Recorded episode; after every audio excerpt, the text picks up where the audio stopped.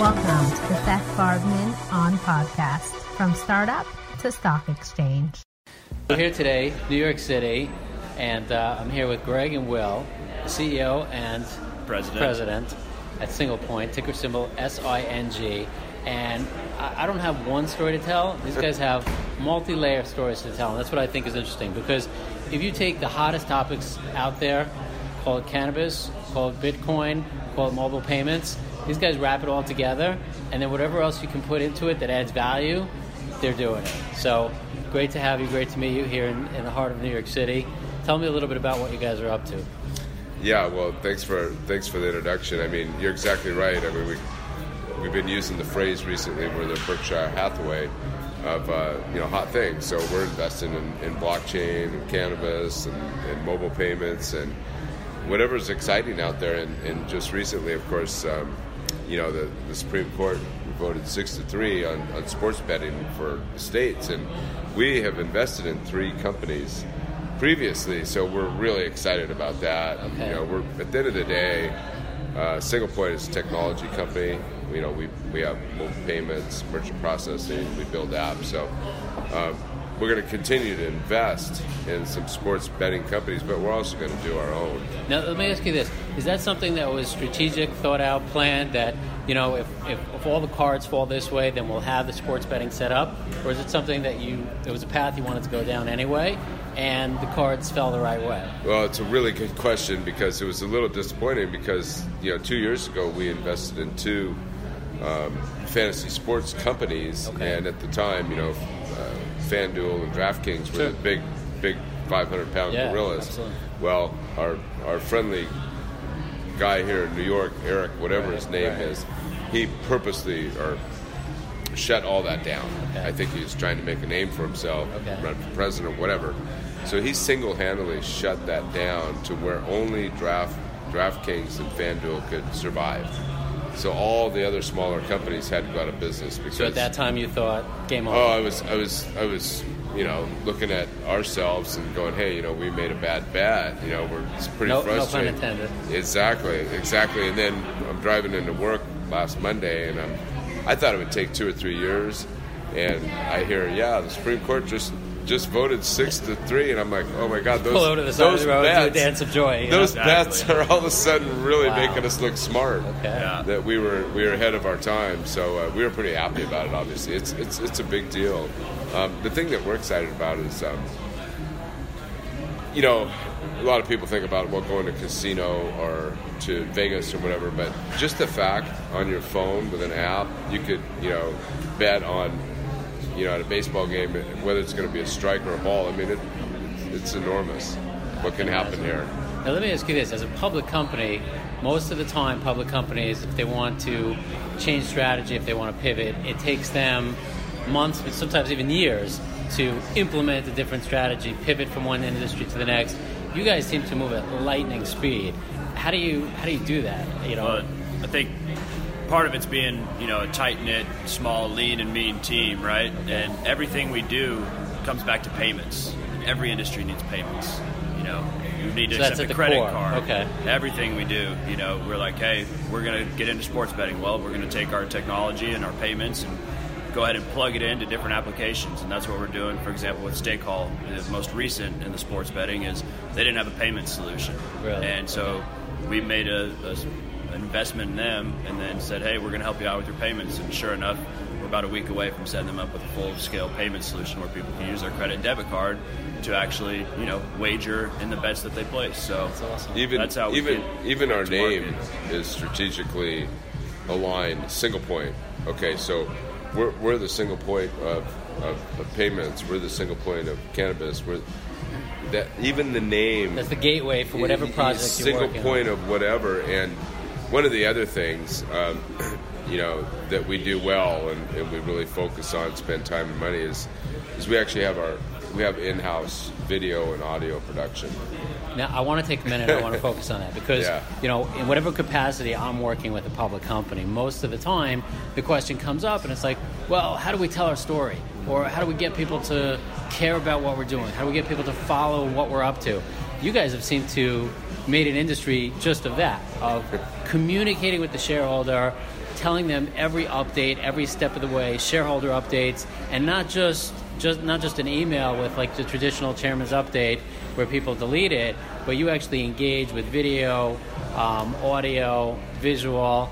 Tell me what your thought process is. Well, it's interesting because we get a lot of calls from other public companies, and they're like, guys, how do you do it? And I'm like, well, there's no secret. There's no secret sauce. You can do it, but you have to commit to all time, these effort, things, energy, and money. Getting it out there. And you know, we have committed to it. For example, that Monday, I mean, by 9 o'clock, we were in our office with two cameras talking about sports. I mean, nobody does that. Right. They might talk about it for a week and then decide not to do it. Well, we're on it. We're on it.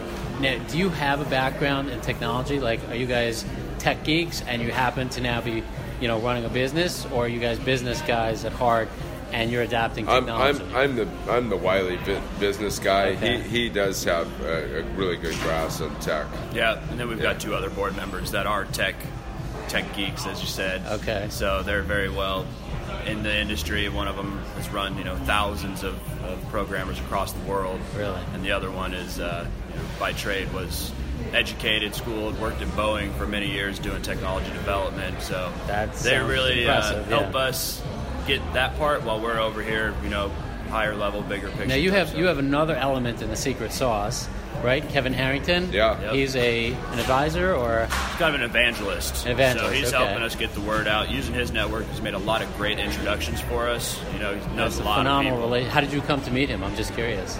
Well, because everybody out there wants to meet the celebrity, the guy that could help take him to the next level. How'd you guys become tight with him? I don't know if you've seen on Fridays we do the money TV. I've seen that. Okay, so he knew Kevin, and I had met him a couple years ago. And when we started talking about getting into Bitcoin and cryptocurrency, and talking about, hey, let's do a commercial where people can download their coins to a wallet. Okay. Immediately I thought, oh my God, Kevin Harrington is the perfect spokesman, and he is. Right. So when he came into Phoenix, we filmed them all day, and the producer was like, I've never seen anybody so good. Every take, he was just like, next. Really? He's so, I mean, it's probably one of the best in the world. And how did you land him, though? I think that's what everybody wants to know. Like, you know, he probably gets pitched a million ideas. Like, what was that moment that he really... He's like, wow, I really love it. Well, you know, we gave him, in our opinion, not a small amount of money for someone of his stature, but we gave him some shares. Okay.